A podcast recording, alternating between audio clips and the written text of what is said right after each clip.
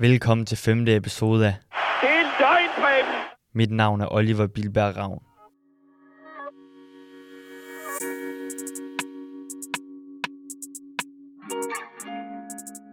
I fjerde episode efterlod vi Danmark i knæ, og i denne episode skal du høre om, hvordan julemand tager utraditionelle midler i brug for at genrejse moralen før den alt afgørende kamp mod EM-favoritterne fra Frankrig. Det er alt eller intet mod verdensstjernerne.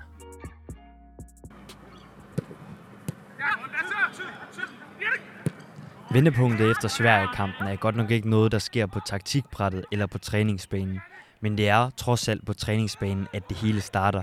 Det der sker er, at julemand til træningen dagen efter samler holdet. Spillerne er kede af gårdsdagens resultat. De er frustrerede.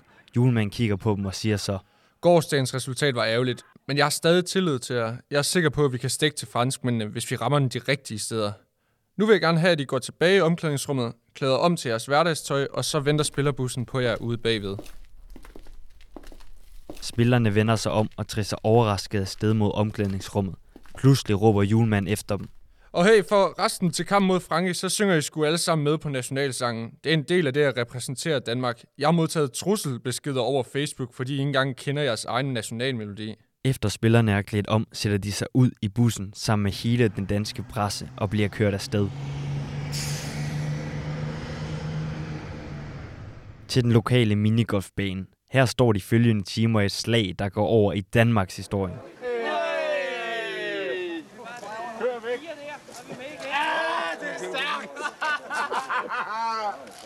Har I noget imod, hvis jeg spiller alene?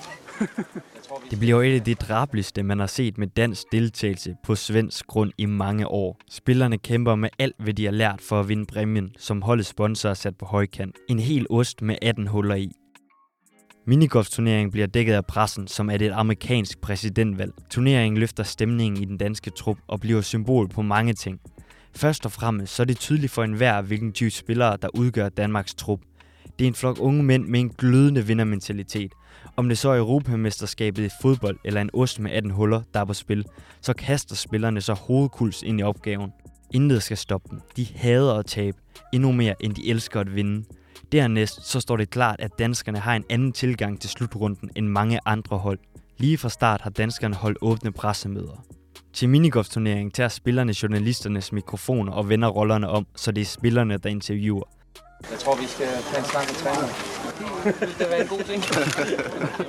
På den måde er holdet lidt ind med at blive de internationale mediers kæledækker, fordi de symboliserer en tilgang til pressen og fans, som vækker minder fra en svunden tid. Der bliver givet lov til at komme helt tæt på danskerne. Man ser dem smile, grine og tage pis på hinanden. Når man læser om dem, er de lige så ærlige over for pressen, som de er over for sine venner. Døren står åben, både for den danske presse og udlandske presse, ind til landsholdslejren. En åben dør, som står i stærk kontrast til de pigtrådstegn, det tyske hold for eksempelvis har sat op omkring deres hotel. Dagen før kampen mod Frankrig skal det sædvanlige pressemøde forud for kampen afholdes. Her sætter julemanden sig til rette i den varme stol. Et nederlag mod Frankrig vil med stor sandsynlighed resultere i en fyring. Julemanden kigger på pressen og siger om sine spillere. Det er nogle typer, som jeg lige præcis gerne vil have. Det er nogen, der kan lave sjov. Det er nogen, der kan tage gas på hinanden. De kan drikke en bajer. De kan faktisk drikke to. Dette sammenhold bliver der brug for, hvis Danmark skal være i stand til at give Frankrig problemer.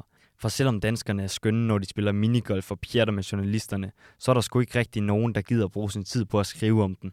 Hvis det skal være fornuftigt og korrekt og fysiologisk rigtigt og alt det andet der, så kan det ikke lade sig gøre. Nu skal I prøve at høre her. Jeg mener, vi har nogle midler, som vi kan stikke Frankrig med. Også at vi kan vinde over dem. Og så har vi stadig en chance for at gå videre til semifinalen. For status efter de to første gruppekampe er således. Sverige med 3 point, England og Frankrig med 2 og sluttelig Danmark med 1. Det er først nogle år senere, at det bliver indført, at man får 3 point for en sejr. Det er i denne stilling, hvor en sejr bliver belønnet med 2 point og en uafgjort med 1 point. Dagen før kampen sidder han smilende Emmanuel Macron på national fransk tv og siger, I hope uh, Denmark uh, go home with uh, no victory. Et nederlag til Danmark ved Europamesterskabet vil for Macron være et plaster på såret, for han er fornærmet og sur på danskerne over det danske nej til unionen i starten af juni måned.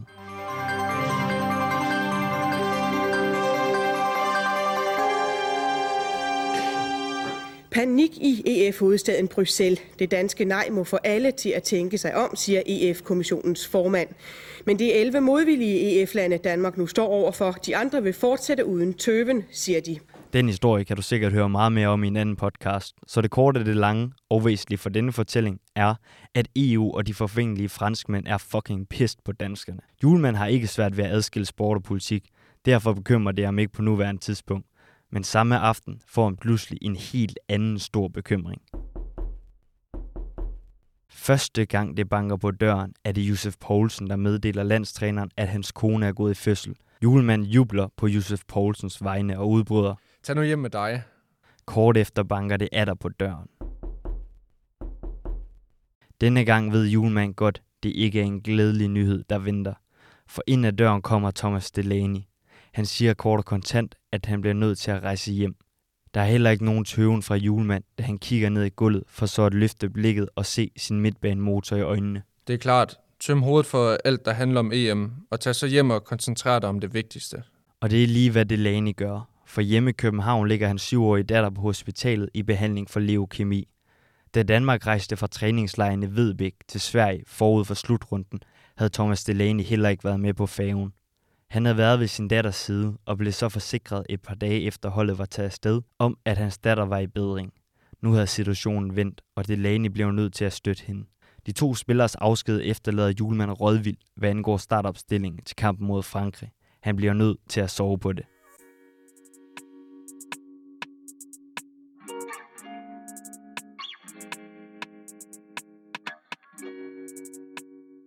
Efter en urolig nats søvn kan julemanden vågne op og drible ned til morgenmadsbuffeten. Han skal blot have æg og bacon, for han er en simpel mand. Ved siden af bacon ligger morgenaviserne. Til sin store forarvelse kan han læse på Ekstrabladets forside. Thomas Delaney rejste hjem til sin kraftramte datter, ude af EM. DBU havde fortalt pressen om situationen, men samtidig understreget, at det er så privat og personligt et anlæggende, at den egentlige årsag ikke skal ud til den brede befolkning på nuværende tidspunkt. Julemand afskyr store dele af pressen. Han har modsat sine spillere simpelthen ikke tillid til dem. For et par år siden eskalerede dette forhold mellem julemand og pressen, da han på et pressemøde sagde til to journalister. Når mennesker kan synke så dybt og lave noget så svinagtigt, som I har gjort, så kan jeg ikke andet end at blive gal. Jeg har simpelthen med lidenhed med jer. Jeg tror ikke, I har gjort det af ondskab. Jeg tror heller ikke, at når en prostitueret står på et gadehjørne, at hun gør det af lyst. De gør det simpelthen, fordi de er i vanskeligheder, og det er nød, der har tvunget dem til det. Det samme tror jeg om jer. Et arbejde, julemanden til gengæld er tvunget til at udføre, er at sætte den danske startopstilling til kampen mod Frankrig. Delaney og Josef Poulsen er ude. Hvordan stiller landstræneren så op? Det er svært at gætte sig frem til, for han har næsten ikke brugt nogen udskiftninger i turneringen. En ting er dog sikkert, og det er, at Frankrig har en frontduo bestående af Antoine Griezmann og Kylian Mbappé. Sets off on a run. And now Mbappe with a shooting chance. The first teenager to score in a World Cup final since Pele. Back to Mbappe. What a great day it's been for him. I've never seen a guy with so much ability and so much self-confidence as him. Mbappé har lige overstået en sæson i Marseille, hvor han undervejs blev kåret til årets fodboldspiller i Europa 2020, hvilket har gjort ham til verdens dyreste. Rygterne går i disse sommermåneder på, at Europas mest dominerende fodboldklub for tiden, AC Milan, er klar til at springe banken for at fingrene i Mbappé. En målmaskine, der scorer lige så mange mål for det franske landshold, som at spiller kampe. Kylian Mbappe beats his man and wraps the game up. Kampen mellem Frankrig og Danmark skal spilles på Malmø Stadion. Heldigvis har flere danskere sikret sig billet ind til de to forrige kampe.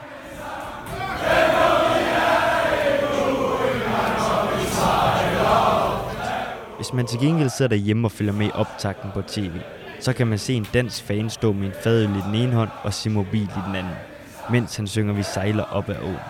Om halsen har han sit papskilt. Vi er stive, men i live. Og på sin mobil står han med sin fodboldapp, hvor han kan se den danske startopstilling. Og Daniel Vass har erstattet Thomas Delaney. Daniel Vass fik de sidste 20 minutter mod Sverige, hvor han mildest talt lignede en kylling uden et hoved. Hans præstation skabte ikke stor begejstring. Og på Twitter går de sædvanlige sofaeksperter straks i gang med at revse julemænd. Udover Daniel Vass, så går Martin Brathwaite ind og erstatter Josef Poulsen. Ellers er det den samme startopstilling som mod England og Sverige.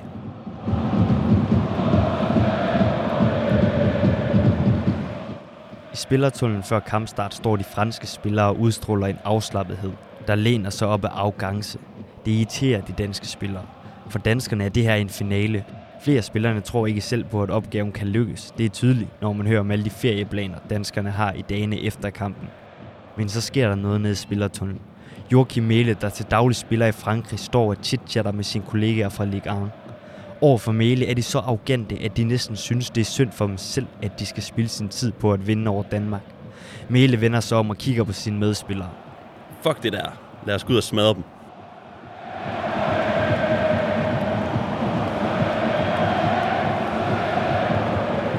Danskerne møder i dag Frankrig, som der er store favoritter, og det er nødvendigt med de tre point.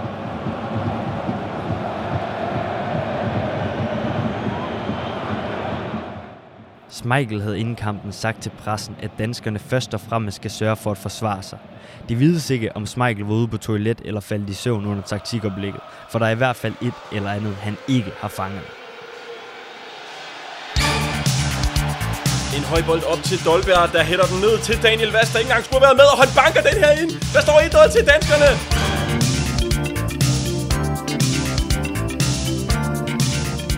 En underlig høj bold, og franskmændene de reagerer ikke, men Bradway han kommer til den. Jeg ved ikke helt, hvad der foregår. Han misser fuldstændig bolden.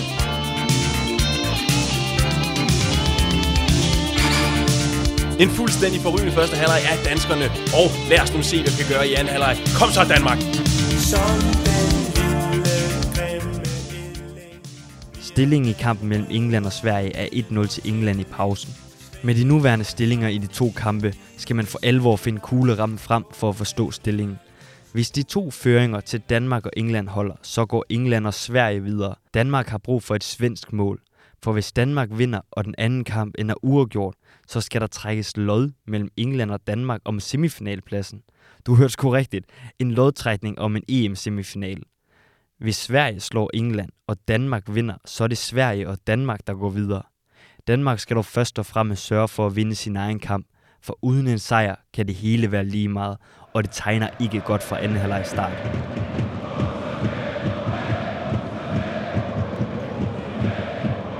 Alexander Isak har altså lige skruet mod England, så det lige nu ligner en lodtrækning mellem England og Danmark om at gå videre. Men det ser svært ud for danskerne, fordi franskmændene de er kommet meget stærkere og meget mere aggressivt ud til halvlejen. De ligger et tungt pres på og har flere afslutninger. I det 60. minut tweeter Preben. Det er godt, at Griezmann og Mbappé ikke helt er på toppen, for det er ikke dem, der skal afslutte. Det siger også lidt om, at vores forsvar står godt. Afslutningerne kommer mest udefra, fordi der ikke er nogen vej igennem. I det 61. minut får Griezmann bold.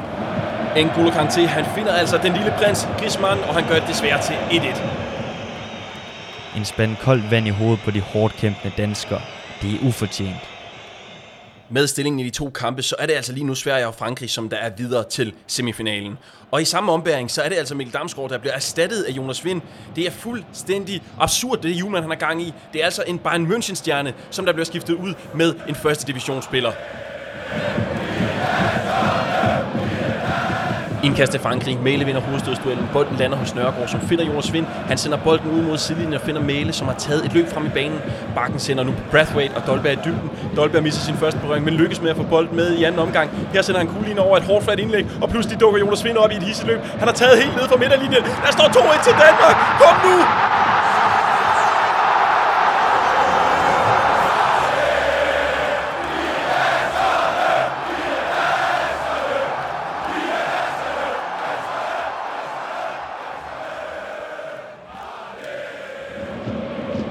Svenskerne har scoret med 8 minutter tilbage i begge kampe. Det betyder dansk og svensk avancement med de nuværende stillinger. Danmarks skæbne i slutrunden står og falder med, om franskmændene får udlignet. Nu spidser det til. Griezmann han gør sig klar ved hjørnefladet. Han slår den ind over. Den lander ind ved Hernandez, som røg ind til Varane, og så skyder han heldigvis over for danskerne.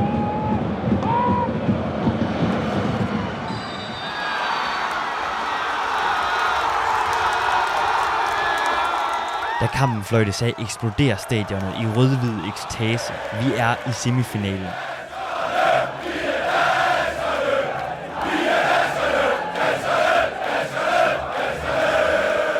De danske spillere ligner ikke nogen, der rigtig forstår, hvad der lige er sket. Daniel Vest går med et smørret smil mod omklædningsrummet og når lige at blive fanget på vejen af en journalist. Jamen, hvordan har du det, Vest? Han smiler fra det ene øre til det andet. Han kigger op på tribunerne, hvor der er udbrudt folkefest og fællessang blandt de tusindvis af danske fans. Jeg skulle først have været til Mallorca, så blev det udskudt. Og så til Greta. Det skal jeg åbenbart heller ikke. Lige bag ham går Jannik Vestergaard. Han afbryder Vas.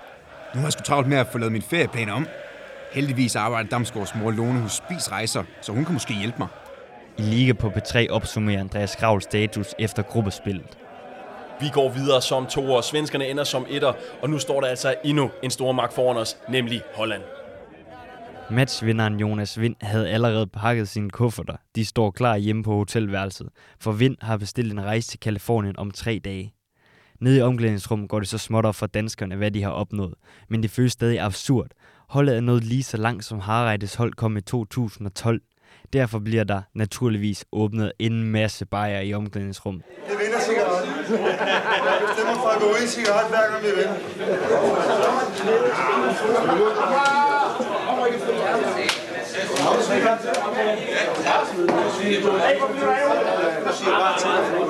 Vi har en keeper, en keeper, så sjældent folk griber her på holdet, hvor vi bor. Hvorfor? hans øjne er sløret, han kan ikke se. Han har ikke fået sine solbriller med, han har ikke fået sine solbriller med. Vi har en ving, en ving, som aldrig kommer i sving. Ja, her på holdet, ja, her på holdet.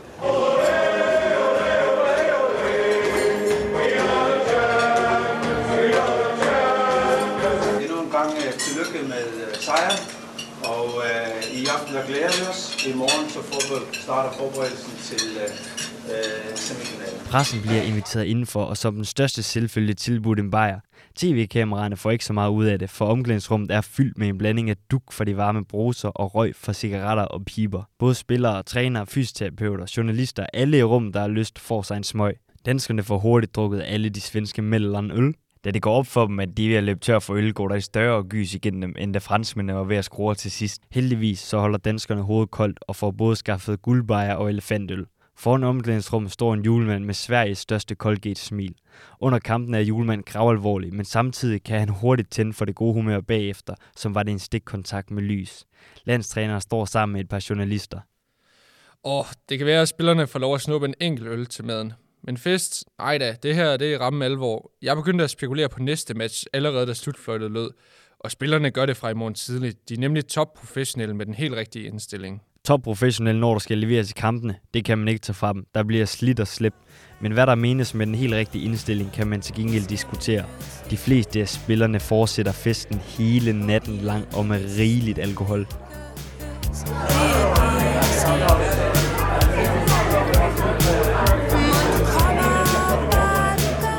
Festen er så god, at mange ender med at se solopgangen efter at have badet og festet i poolen hele natten. Absolut ingen restriktioner på alkohol, på trods af julemands ord. Den sang vi dansede til i går.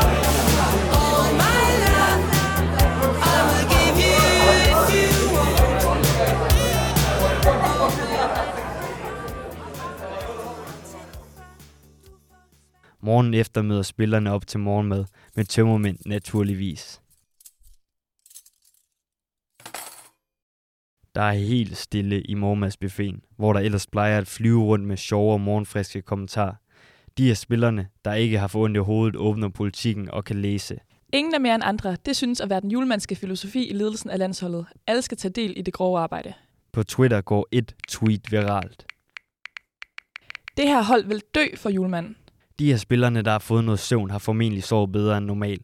Ikke kun på grund af alkoholen, men også fordi spillerne endelig har fået enmandsværelser. Det er især målscoren Daniel Vask glad for, for så kan han slippe for at blive vækket klokken 7 om morgenen.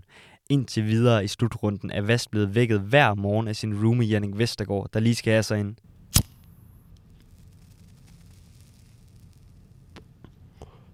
Morgensmøg. før han vender tilbage i sengen og snuser den ind til morgenmaden. Daniel Vest plejer ikke at kunne falde i søvn, når først Vestergaard har fyldt hotelværelset med en stank af cigaretrøg. De følgende dage går den intense forberedelse til semifinalen i gang.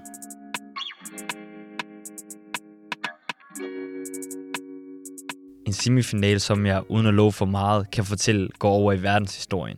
Hør bare her, hvad Morten Brun siger undervejs. Uanset hvordan det går, så, må, så, så, så er folk forpligtet til at sidde derhjemme og tænke, vi, vi fik lov til at opleve Danmark i en EM-semifinale af, af, af, af, af så formidabel fodboldmæssig en karakter. Altså alene det er et privilegium, og så må vi jo så se, hvor langt det rækker. Vi kan godt have mange anelser selvfølgelig, men det har været en vild fodboldkamp.